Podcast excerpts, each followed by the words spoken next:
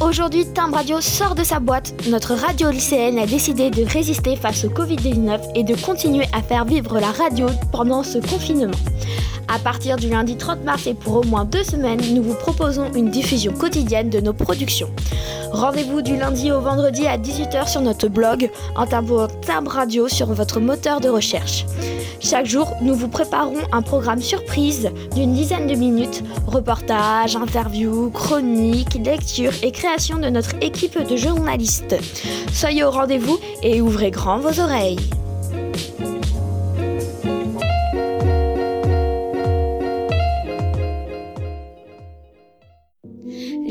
Vous avez passé de bonnes vacances. Personnellement, au bout de un mois de confinement, je suis un peu à court d'idées pour m'occuper. Pour y remédier, avec les journalistes de Timbre Radio, nous avons décidé de créer une rubrique culturelle pour vous faire découvrir des films, des séries ou encore des livres. J'espère que cela vous inspirera. Commençons avec notre premier chroniqueur, Gabriel. Bonjour Cathy et merci à toi. Alors, bienvenue dans notre nouvelle rubrique Cinéfilm. Je préfère vous prévenir, avec moi, vous allez surtout entendre parler de films horrifiques et fantastiques, car ce sont mon genre de prédilection. Mais ça ne m'empêchera pas d'aborder d'autres registres de films afin de vous mettre l'eau à la bouche. D'ailleurs, en parlant d'eau, on va pouvoir attaquer notre premier film. Et je vous assure, là nos héros vont avoir beaucoup d'eau. Underwater est un film catastrophe horrifique de William Hubunk. Pourquoi je vous conseille ce film? Tout simplement parce que j'ai adoré son ambiance et son rythme. En un clin d'œil, on passe de scènes très calmes à des scènes énergétiques et palpitantes. Le film se déroule dans la fosse des Mariades, endroit le plus profond des océans. Et oui, rien que ça. La société Titan Industries recrute du personnel dans la station sous-marine. Et un malheureux séisme cause la mort de presque tout le monde. Faut bien limiter le nombre d'acteurs, ça coûte cher.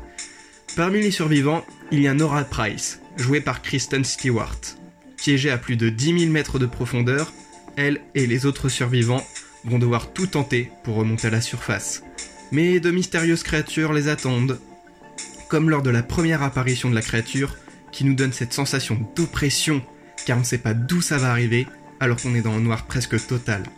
Bref, un bon film qui vous fera sursauter, où Kristen Stewart est totalement métamorphosée. Au moins, il nous changera de nos classiques du genre euh, infesté de requins. Mais un bon classique, c'est toujours bon à voir et à revoir.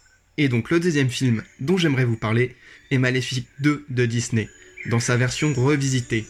Car, faut se l'avouer, et c'est le cas pour moi, les Disney font partie des films qui auront marqué le monde du cinéma, ainsi que la vie d'un grand nombre d'enfants et continuent encore de nos jours à nous émerveiller. Dans cette version, la princesse Aurore règne sur le royaume et voit sa main demandée par le prince Philippe. Maléfique, qui a toujours veillé sur Aurore, est opposée à cette union, car pour elle, l'amour finit toujours mal. Cela aboutit à une rencontre entre les deux familles, et on sait qu'un repas de famille, c'est toujours tumultueux. Maléfique use de sa magie pour imposer son point de vue, parce qu'utiliser des mots, c'est bien trop fatigant. Aurore est déçue de Maléfique, et la future belle-mère de la princesse a visiblement des projets sombres et chaotiques. Franchement, même dans les contes de fées, les belles-mères sont un problème. Qui m'aura marqué dans ce film, ce n'est pas une scène en particulier, mais la beauté de ces paysages, qui sont grandioses et détaillés avec une explosion de couleurs pendant tout le film. Pour moi, c'est ce qui rend cet univers si captivant, magique et ensorcelant. En tout cas, je trouve que ce sont de très bons films, bien réalisés, accrocheurs pour les grands et les petits. Sur ce, je vous laisse avec ces deux films en espérant que vous les trouverez à votre goût. Merci Gabriel pour ces deux films qui ont l'air géniaux. Maintenant, passons la parole à Thomas qui va nous faire découvrir à tous une série espagnole. Bonjour à tous. Aujourd'hui, chères auditrices, chers auditeurs, j'aimerais vous parler d'une série catalane. Je veux parler de Bimigoots à la Familia. Série d'abord diffusée sur la chaîne catalane TV3 avant de débarquer sur Netflix pour mon plus grand plaisir. Avant même de vous décrire cette série, Laissez-moi vous confier que depuis que je l'ai regardé, je n'attends qu'une chose, que la suite arrive. Car pour ma part, c'est génial, j'ai tout de suite accroché. En effet, quand j'ai découvert cette série, je pensais que le décor serait celui dans les villes catalanes que je connais, comme l'Escala ou bien encore Rosas. Étant donné que je suis beaucoup parti en vacances dans cette région d'Espagne, que je m'y suis toujours beaucoup plu et que j'ai rencontré des gens formidables. En gros, c'est principalement ça qui m'a attiré et m'a poussé à regarder cette série. Mais contre toute attente, aucune des villes que j'avais connues ne s'y trouvait. Mais cela ne m'a pas empêché de savourer minute après minute les séquences de cette série catalane, pleine d'action et d'humour. Maintenant, laissez-vous percer par le charme de cette série, car à présent je vais vous faire un petit résumé de la situation, qui je l'espère va vous convaincre de vous plonger dans le premier épisode de cette série catalane, qui a eu un grand succès dans tout le pays. Toutes les péripéties d'Angela commencent un beau matin, lorsqu'elle reçoit la visite des huissiers, avec son avis d'expulsion, à la demande de Manu Garcia, son ex-mari, et le père de ses enfants. Elle, son beau-frère Nando, ainsi que Fran, Sarah et David, ses enfants, n'ont d'autre choix que de demander une aide financière de 150 000 euros à Eduardo, le père d'Angela. Le problème, c'est que le père et la fille sont fâchés depuis 10 ans, mais voilà ce qui se passe et change tout. Au cours d'une discussion houleuse avec sa fille, Eduardo est atteint d'une crise cardiaque foudroyante et meurt sur le coup. Angela et sa famille doivent à tout prix essayer de faire passer cette mort pour un accident. En effet, si son père vient de mourir, il est alors possible de toucher l'héritage. Mais cette idée ne fait pas long feu, car elle découvre avec stupeur que l'héritier exclusif n'est autre que son frère Marcos. S'ensuit une quête périlleuse pour changer le testament et en même temps cacher le corps d'Eduardo, afin d'échapper à tout soupçon, notamment auprès de la voisine, Adela. De nombreux acteurs ont participé au tournage de cette série. Je peux notamment citer l'actrice Mélanie Olivares, qui est très connue des téléspectateurs catalans, mais aussi Yolanda Ramos, une comédienne barcelonaise, également célèbre qui donne une excellente interprétation de son personnage Victoria Argente. Pour moi, le casting des acteurs de cette série est absolument parfait. Ils sont tous très convaincants dans leur rôle. Prenons l'exemple de Fran, l'aîné de la famille très réservé. On remarque tout au long de la série sa forte timidité. Il a du mal à exprimer ses émotions et ses sentiments pour Alex, la fille de Victoria. On apprendra par la suite que le départ brutal de son père, de qui il était très proche, est à l'origine de son repli sur lui-même eh bien l'acteur Nao Haber a parfaitement su interpréter ce personnage et le rendre très touchant à travers sa façon de parler et notamment ses bégaiements. Pour finir, si on me demandait un jour est-ce qu'il faut regarder cette série, je répondrais alors sans hésitation Clalo si. Merci Thomas pour nous avoir fait découvrir cette série. Maintenant, je vais vous parler de deux romans que je vous conseille de lire pour passer l'ennui, car je trouve que la lecture peut être aussi bien que les films et les séries. Alors, le premier livre que je veux vous parler, c'est La sélection de Caracas. C'est mon livre préféré. Pour vous dire à quel point il m'a plu, j'ai lu les deux premiers tomes en 24 heures. Oui, vous avez bien entendu, j'ai lu plus de 700 pages en 24 heures. Pourtant, à ce moment-là, je n'étais pas une grande lectrice. Mais Caracas a réussi à m'amener dans un monde unique et merveilleux. D'ailleurs, j'ai une question à vous poser.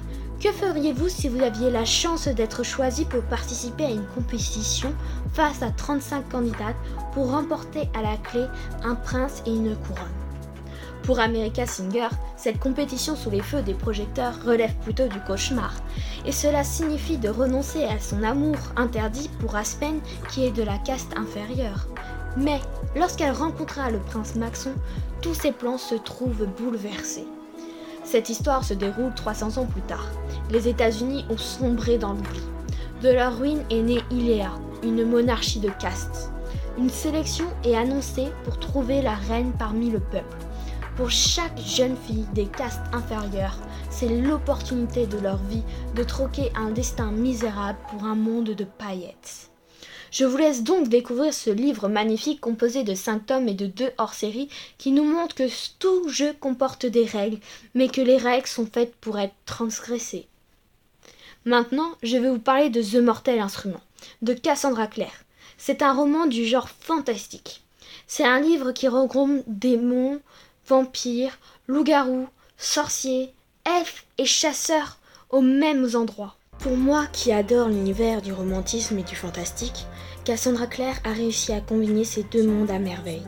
Personnellement, j'ai juste envie de pouvoir me téléporter dans cet univers où mystique, pouvoir, amour et haine sont au centre de l'histoire. Le jour de ses 18 ans, Clary voit le plus beau garçon de la soirée commettre un meurtre, mais le plus terrifiant, c'est le corps de la victime a disparu. Mais ce n'est pas tout, sa mère est kidnappée par des créatures. Sans s'en rendre compte, Clary a pénétré dans une guerre invisible entre les chasseurs d'ombre et les démons, soit dans le monde obscur comme on l'appelle. Ce que Clary ne sait pas, c'est qu'elle est elle-même une chasseuse d'ombre et qu'elle a un rôle crucial à jouer dans cette guerre. Je vous laisse donc découvrir ce second livre qui est plein d'aventures, d'amour et de guerre. J'espère que ces deux livres vous plairont et vous aidera à passer le temps. A bientôt pour une nouvelle suggestion de livres. Nous nous retrouverons demain à 18h pour un nouveau programme. D'ici là, prenez soin de vous.